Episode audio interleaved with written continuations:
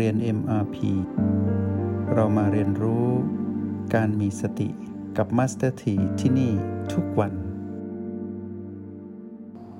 ทีนี้พวกเราได้รู้แล้วว่าระเบียบวินัยนั้นประกอบไปด้วยส่วนประกอบ 4 ประการก็คือ ความใส่ใจ ความขยันหมั่นเพียรความจดจ่อ แล้วก็การประเมินผลประเมินตนเองนะว่า เรานั้น ได้เข้าถึงคำว่าระเบียบวินัยดีพอหรือยัง ก็เชิญพวกเราเข้าห้องเรียนของตนเองเนาะหลับตาคู่บัลลังก์หลับตานั่งหย่อนขาสบายสบายวางมือวางเท้า วางลำตัว จัดระเบียบให้พอดีกับการตื่นรู้อยู่กับปัจจุบันในช่วงจากนี้ไปเนาะส่วนผู้ที่ทำงานก็ทำไปด้วยความตื่นรู้นะ แล้วก็สนใจฟังในสิ่งที่ เรากำลังฟังอยู่ อันจะเป็นการประโยชน์การเอื้อเฟื้อประโยชน์ให้เราได้พบความสำเร็จในการดำรงชีวิตทั้งหมดเนาะชีวิตของคนเรานั้นมีอายุไม่นานในการดำรงชีวิต แต่เพราะความที่มีเวลาในการดำรงชีวิตไม่นานนี่แหละ ชีวิตจึงสำคัญ การให้ความสำคัญกับชีวิต ก็คือการทำภารกิจต่างๆ ให้จบในภพชาตินี้ ภารกิจของเราที่เกี่ยวข้อง เริ่มจากตัวเราเอง ครอบครัวและสังคม และการให้ประโยชน์กับโลกใบนี้ เป็นภารกิจที่เรานั้นมีหน้าที่ที่ต้องทำโดยเฉพาะการมีความรับผิดชอบในการดำรงชีวิตของตนเอง ให้เป็นมนุษย์ที่ประเสริฐที่สุดนั้น เป็นภารกิจหลัก แล้วต้องทำให้สำเร็จ แต่ความสำเร็จตรงนี้ต้องมาจากฐานเดียวกันหมดเลยก็คือคำว่าสติ เมื่อนักเรียนในห้องเรียนในมาพีได้เป็นผู้มีสติ พฤติกรรมที่ปรากฏนอกเหนือจากความเพียรก็มาสู่คำว่าระเบียบวินัย ระเบียบวินัยนี้ชี้ไปสู่ความสำเร็จโดยส่วนเดียว เป็นเรื่องของความสำเร็จทั้งหมดเลย เมื่อใดก็ตามที่เรามีความใส่ใจ มีความขยันมันเพียรมีความจดจ่อ และมีการประเมินผลตนเอง ในการลงมือทำในภารกิจต่างๆ ในความรับผิดชอบใดก็ตาม เราจะประสบความสำเร็จในสิ่งที่เราลงมือทำนั้นอย่างแน่นอน ผู้ที่มีเป้าหมายใหญ่ในเรื่องทางโลกหรือทางธรรม ซึ่งใหญ่ที่สุดคือทางธรรม ความสำเร็จในเรื่องของความรู้แจ้ง ผู้นั้นต้องมีระเบียบวินัย ผู้นั้นก็คือเรา เราก็คือจิตผู้มาครองกาย เราทำได้แน่ แต่ขอให้พวกเรามีสี่อย่างรวมเป็นหนึ่ง ในขณะที่เรากำลังลงมือทำสิ่งใดสิ่งหนึ่ง เหมือนดังตอนนี้ ที่เราลงมือทำในการเข้าห้องเรียนของตนเอง หลับตาคู่บันลัง หรือตื่นรู้ในอิริยาบถนั่งหย่อนขาหรือตื่นรู้ในขณะที่ทำงาน เราจะเห็นว่าถ้าเรามีความใส่ใจ มีความขยันมันเพียรมีความจดจ่อมีการประเมินผลอยู่อย่างเนืองนิด ชีวิตเราสำเร็จแน่นอน พวกเรารู้ไหมว่า พฤติกรรมหมวดเนี้ยหมวดที่ชื่อว่าระเบียบวินัยเนี่ยสามารถทำให้ผู้ที่บรรลุธรรมแล้วอะต่ออายุของตนเองครมีผู้ร้องขอได้ด้วย แต่ต่ออายุนี้คือต่ออายุของกายนะ ต่ออายุของกายว่า จะอยู่ต่อไปถึงครั้งหนึ่งสิบปีของเวลาโลกมนุษย์ มีพลังถึงขั้นนี้เลยนะ แต่ต้องบรรลุธรรมก่อน ผู้ที่ทำได้ก็มีองค์สมเด็จพระสัมมาสัมพุทธเจ้า และพระอรหันตสาวกผู้มีกำลังของคำว่าระเบียบวินัยนี้ ที่สามารถกำหนดชะตากรรมของกายได้ด้วย คือต่ออายุของกาย ได้ครั้งละ 40 ปี 40 ปี 40 ปี เราจึงได้ยินเรื่องราวมากมายในการต่ออายุของพระอริยเจ้า พวกเราเคยได้ยินพ่อแม่ครูบาอาจารย์บางท่าน ได้พบกับพระอริสงฆ์ในอดีตที่มีอายุยาวนานมากเลย จนนับไม่ได้ว่าท่านอายุเท่าไหร่ ดูเมื่อไหร่ก็เหมือนเดิมมีลักษณะคล้ายเดิมตลอด แล้วพ่อแม่ครูบาอาจารย์บางท่านที่เข้าป่าทุดงก็จะพบหลวงปู่บางองค์ที่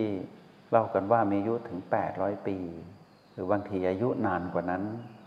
แล้วไม่มีใครรู้จริงๆหรอก เพราะว่าเป็นเรื่องของจิตอริยะ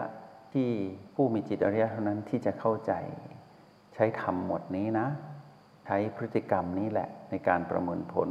ในการพิสูจน์ ทีนี้ในภารกิจของเรานั้นเราจะเดินไปเพื่อเป็นอริยะ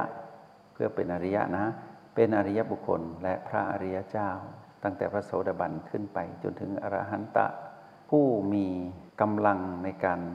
สลัดกิเลสมารหมดเกลี้ยงเลย พลังของผู้ที่มีสติมีความเพียรมีระเบียบวินัยนั้นนำพาตนเอง ให้ใช้ธาตุขันของความเป็นมนุษย์นี้ดำรงชีวิตได้อย่างมีกำลัง แล้วยังสามารถเอื้อเฟื้อประโยชน์ให้กับสรรพสัตว์ที่อยู่ในยุคเดียวกันได้ด้วย แต่ภารกิจของผู้ที่จะ ต่ออายุตนเองด้วยคำว่าระเบียบวินัยเนี่ยต้องเป็นภารกิจเพื่อการเอื้อเฟื้อเราเวนยสัตว์แล้วก็ต้องมีหน้าที่ดำรงไป แล้วก็ต้องมีเหตุปัจจัยจะได้ต่ออายุของกายตรงนี้ได้ พักไปก่อนเดี๋ยวพวกเราจะฟุ้งบอกว่าโอ้น่าสนใจเนาะเพราะว่าเราก็อยากมีอายุนานๆ แต่บางคนบอกว่าไม่ไหวหรอกมาสทีเจ็ดสิบปีก็แย่แล้ว คือตอนนี้จะลุกก็โอย จะนั่งก็โอยแล้ว ถ้าต่ออีกคงไม่ไหวนานาจิตตังเนาะแต่สนใจคอนเทนต์ดีกว่าเนื้อหาสำคัญที่สุดว่า ระเบียบวินัยนี้เมื่อเกิดขึ้นกับเราทำสิ่งใดก็สำเร็จ อย่างนี้ดีกว่าเนาะ